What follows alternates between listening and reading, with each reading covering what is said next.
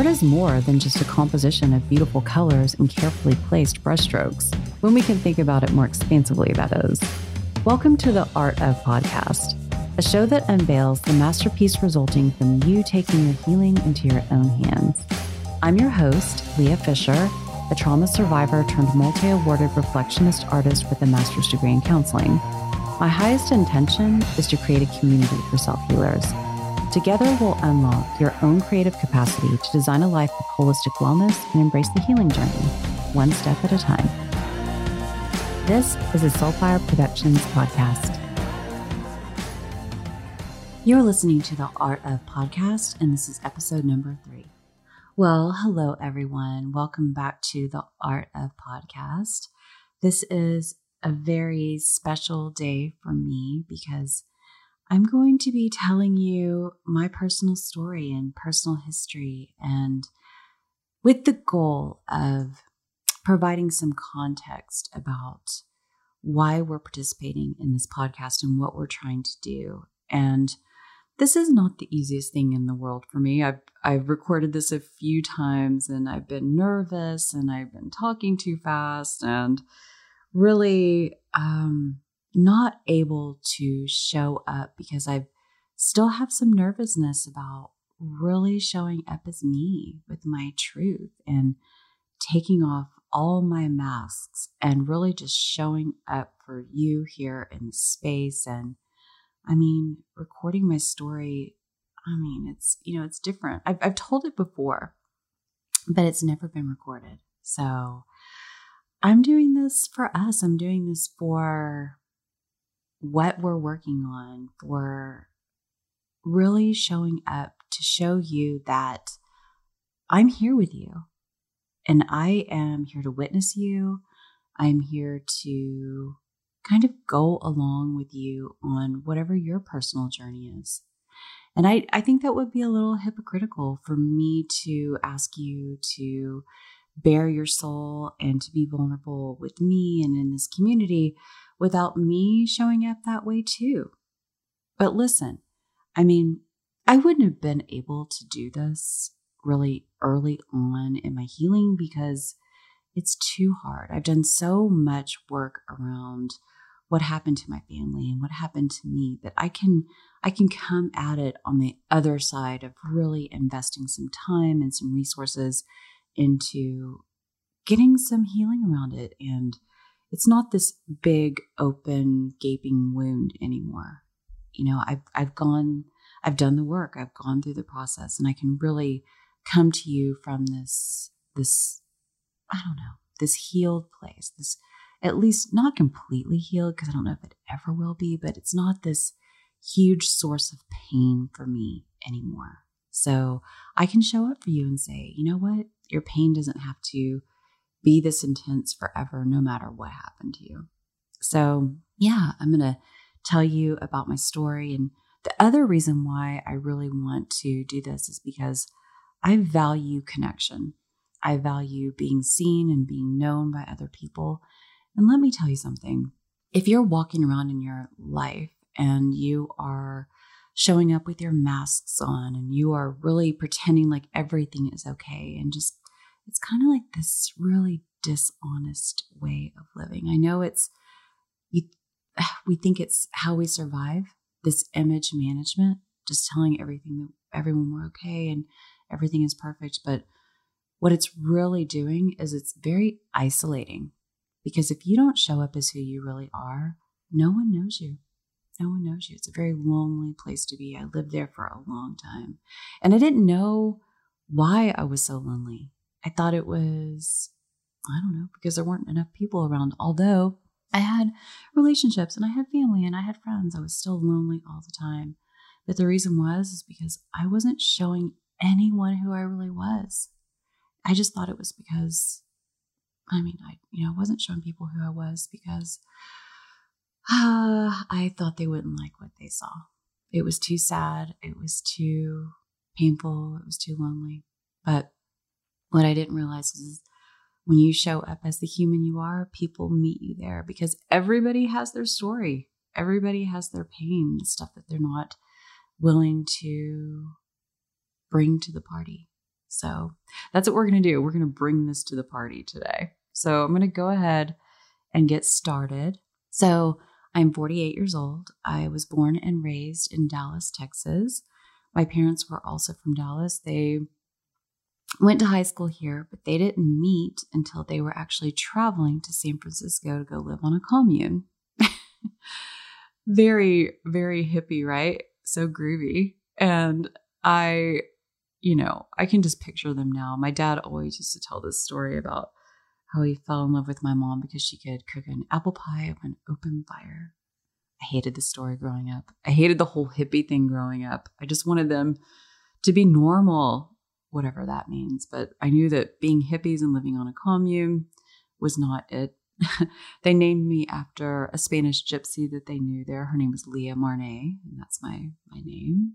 And they fell in love and came back to Dallas, got married, got pregnant with me, decided they were going to move to Denver because that's where my father went to college. He got a degree in English and psychology, which I went on to earn later on in my academic career. For those of you who want to, you can psychoanalyze that. I don't really know what that means, but uh, you know, I remember us being happy in Denver. We had a beautiful garden. All the food we ate was out of that garden, and my parents seemed happy. My mom was working, my dad was going to school, and I just remember this atmosphere of lightness and happiness. And but you know, one day, and I was two, I was four years old, so I don't remember when the switch was, but my dad started to present with symptoms of schizophrenia.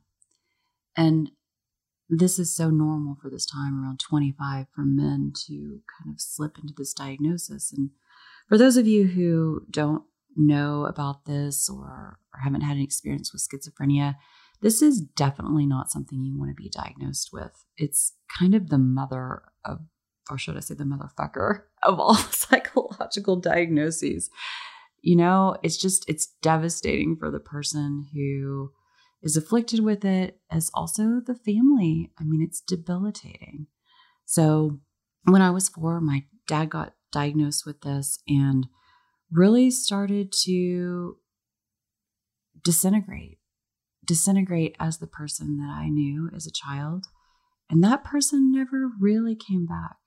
My mom knew that we couldn't live with him. She did what she could to protect me, and she decided to divorce my father and move back to Dallas.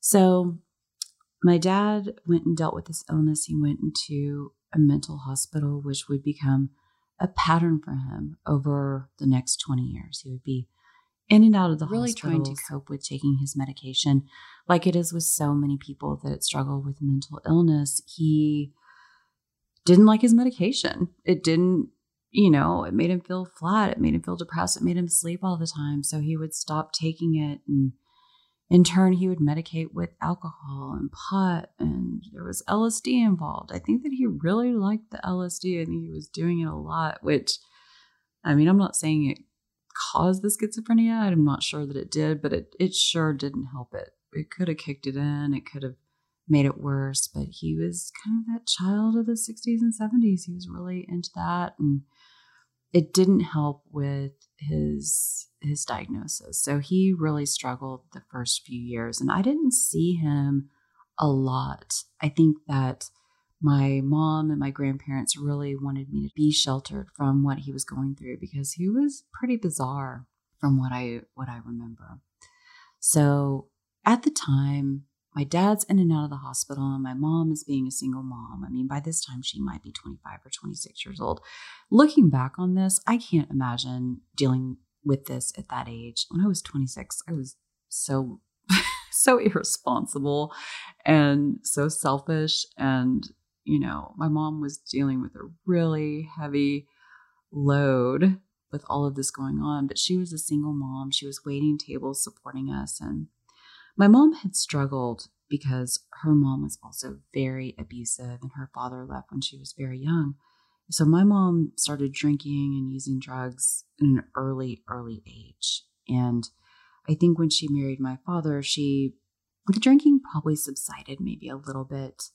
And, you know, they were definitely smoking pot and using drugs. So she was, she was struggling with addiction from a really young age. But when she was single and my dad wasn't around and she was working all the time, the alcoholism really kicked in and she picked the drug usage back up and you know she just uh she developed a heroin habit that also lasted maybe for the next i don't know how long it was 15 or 20 years i don't i don't know exactly. The first time i was aware of her heroin use was i was about five or six years old. It's really hard to hide and so this was just kind of the underlying uh, context for my childhood and my teenage years. My dad in and out of mental hospitals uh, my mom dealing with her addiction issues and my my grandparents my poor grandparents on both sides. I mean they were they were so supportive as much as they could be especially my my father's parents you know they um they were so worried about me. They were so worried about their son. But they they did everything that they could to instill our family values into me about education and love of family and self-respect. And you know they they did everything that they could to protect me but they just couldn't be there all the time. They had their hands full with their son my father. And you know we all did the best we could my my mom's mom the same thing she had her her hands full with with her daughters and I think everybody was really worried and just really did the very best they could. But in this situation, in this environment, what was what was I doing? What was I like? You know, I looked at everything going on around me and said, I want out of this. I want to be different than this. So, as a young child, maybe six or seven, I learned how to, maybe a little older than that, but I learned how to pretend like I was normal. I learned how to lie. I learned how to participate in a severe image management routine and just kind of put on this face to the world like, yeah, I'm normal, I'm healthy, I'm happy. Um, and I went with that. I ran with that and went with that for a long time. And you know what? It was effective. If people asked me about my parents, I would just make up stories about some normal family. Maybe I'd seen them on TV or I'd been to a friend's house and saw how normal people acted, what they looked like, what their house was like. And I would just parrot that to people.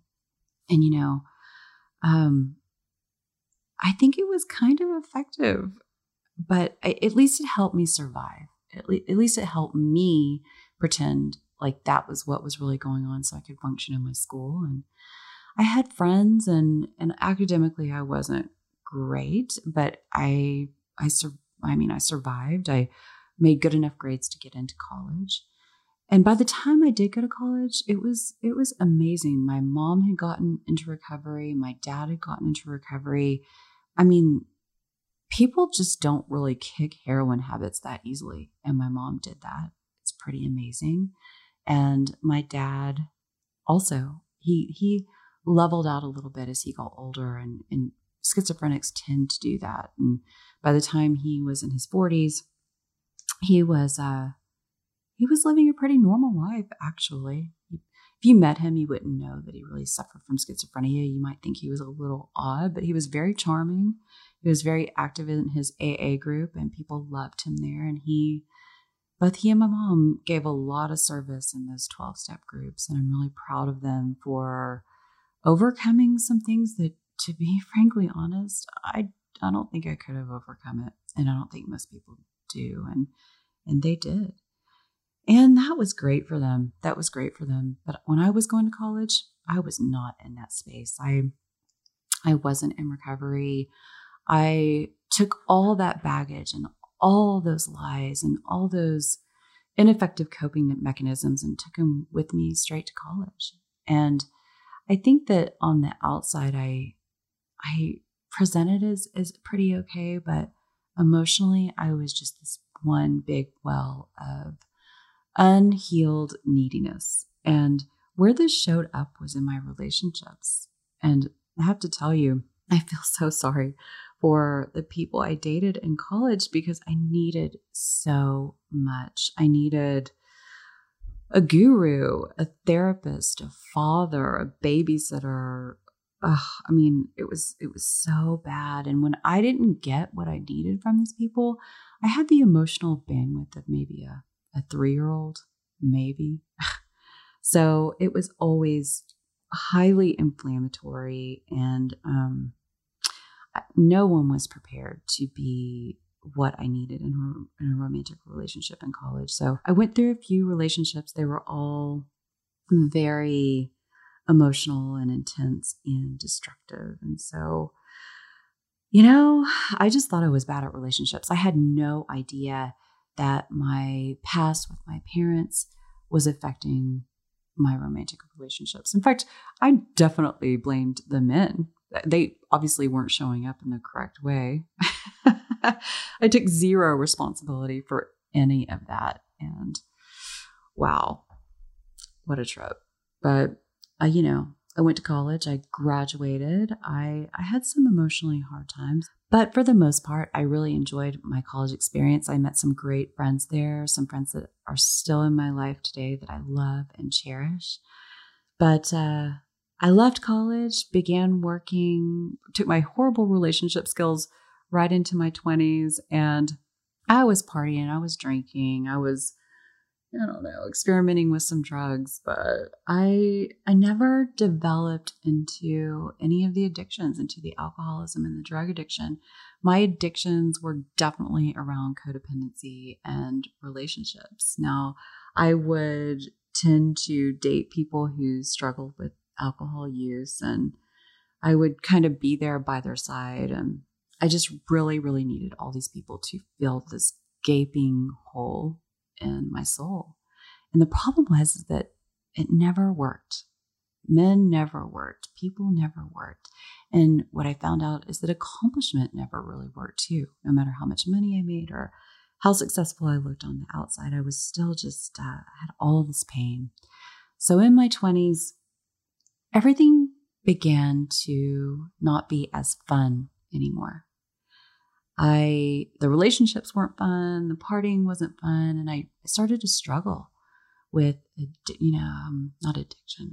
I, I so my twenties I just started to struggle with depression and anxiety, and I had a lot of suicidal ideation. I just couldn't manage my way out of my feelings anymore, and so I was involved in this relationship, and we got into a physical altercation, and I was it was really, really a low point for me. And a friend of mine asked me if I wanted to go to Al Anon. And I had been asked to go to Al Anon before. As I said, my parents were in recovery. I knew a lot of their friends. And I didn't want to do that because I thought that was the dumbest, most weak thing that I could do. You know, I my goal in life pretty much was to not get in the situation my parents had been in. And, you know, they were very involved in the recovery scene. And I thought, if I landed there, that means that I had failed at not becoming them. Now, this is so far from the truth and such faulty thinking, but that's where my head was at the time. So, no, I didn't want to go to Al Anon with those 12 stepping geeks. Who wanted to be there? but at the time, I was so, so defeated by what was going on in my life. And I was like, fine, you know, I'll go. And when I went, oh my gosh, it was like getting the oxygen I had been needing my whole entire life. And it was, it was, uh, it was altering. It was life altering. It turned me around 180 degrees.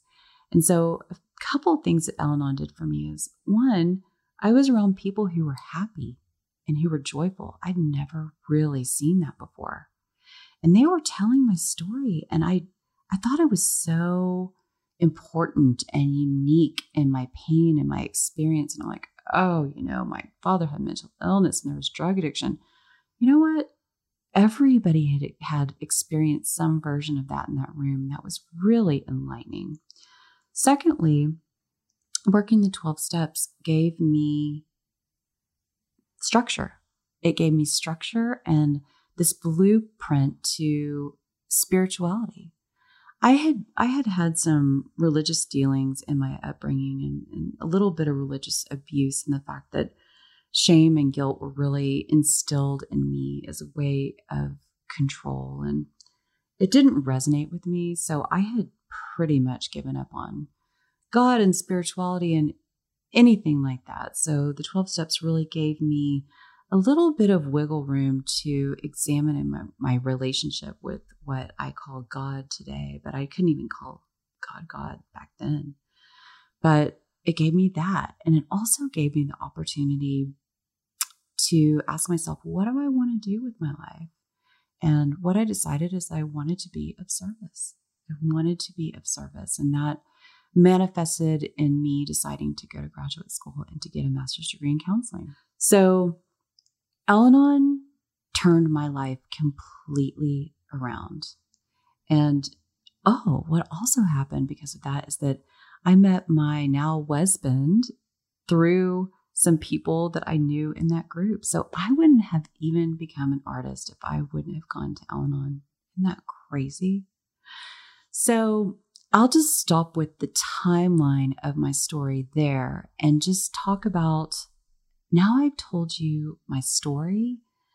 What is my purpose in this? You know, I, it's not that I'm trying to get you to go to Al Anon, although I will use Al Anon as one of my resources for this podcast. If you are dealing with someone who has an addiction or any kind of illness, really, you're dealing with somebody who has an eating disorder or an illness, Al Anon's a beautiful place to go and heal. But in addition, I think my major point here is that because I made a decision to do something differently and utilize that resource, my life changed exponentially. I mean, it was really a miracle. And Al Anon isn't the only resource out there, although it's fabulous. You know, people can pick up a book or a healing modality or listen to a podcast, and their life can take a completely different direction. So, I guess I just want to say that if you can show up for yourself and if you can utilize a resource, please do. Please do, because there can be joy and healing and love and possibilities that you didn't even know existed on the other side of it. so exciting, right? So exciting. You know, I, I always hated it when people would say, when they were dating, and they'd say, you know, he or she comes from a really good family. That used to instill a lot of shame in me because I thought that my family wasn't good because they were afflicted with with all of this. But now one of the most beautiful things that I that I can allow myself is that I did come from a really good family, a really loving family, and they just had a this heavy weight and all this illness that that really attacked our family. And you know what? I would say I can even say that I came from a great family because most people don't survive this. Most people don't survive this this level of illness and trauma and still love each other and um, you know they, they really did that my grandparents and my parents and my aunts and my uncles and the friends of our family we we all survived that. So, whatever you're going through, you can survive it too. And so, I'm going to leave you with three resources that I have utilized and uh, re- referenced in some way or another during this podcast. Of course, the first one is Al Anon. It's a 12 step group for friends and families of alcoholics. If you are really desperate and very concerned about someone's drinking or drug use, or I mean, honestly, just overall generally annoying behavior, this is a wonderful place. There are meetings pretty much everywhere. I'll link the website where you can find a meeting in your area, of course, in the show notes, along with the rest of these materials. It's very affordable. It's usually one to three dollars a meeting, and it's worth its weight in gold. So if you are interested in that, certainly pick that up. The other one that I didn't mention by name in the podcast, but has been so enlightening for me, is a book called Supernormal The Untold Story of Adversity and Resilience by Meg Jay. And this is for the people who had struggles when they were growing up, less than ideal to catastrophic circumstances. And you know, they didn't sink under the pressure. They rose to the occasion. They became achievers and successful and extraordinary, but they did it kind of as a reaction to, you know, they didn't want to be the trauma that they came from. Now, this is a wonderful way to, you know, react to trauma, but it's not without its emotional baggage. And uh, it comes with uh, a few things. And so if that resonates with you if, you if you're just one of those achievers but life still doesn't feel right like it fits this might be a wonderful book for you. It certainly helped me and the last one that really helped me do this podcast, tell my story, show up with vulnerability. It was not easy. It was hard. I, you know, of course, I wonder what people are going to think. Are they going to judge me? Or, you know, are they going to feel sorry for me? All these things. Are they going to think that I don't have it together? It's hard to show up with vulnerability. So, this book, Daring Greatly, uh, the courage to be vulnerable transforms the way we live, love, parent, and lead by Brene Brown. And if you haven't heard of her, you will now because she is everywhere and she's absolutely fantastic and makes a great argument for vulnerability as a tool for connection and really getting the love and the need to be seen met with the courage to be vulnerable. So, those are the three resources. If you like them, let me know because uh, three very powerful, powerful books and and meetings. So, anyway, that is it. And as always, if you like this podcast, please leave me five stars and give me a review. It really, really helps me out. It gets this podcast listened to and distributed. So that would really be a big help and I would definitely appreciate it. You can sign up for my brand new newsletter and the podcast will land in your inbox every single week, straight to the source. And uh, as always, you can find me on Instagram at Lea Fisher Art. So please follow me there and see what we're talking about for the art of. And I just want to thank you for showing up and allowing me to be me and uh, witnessing me as I truly am. I will talk to you soon.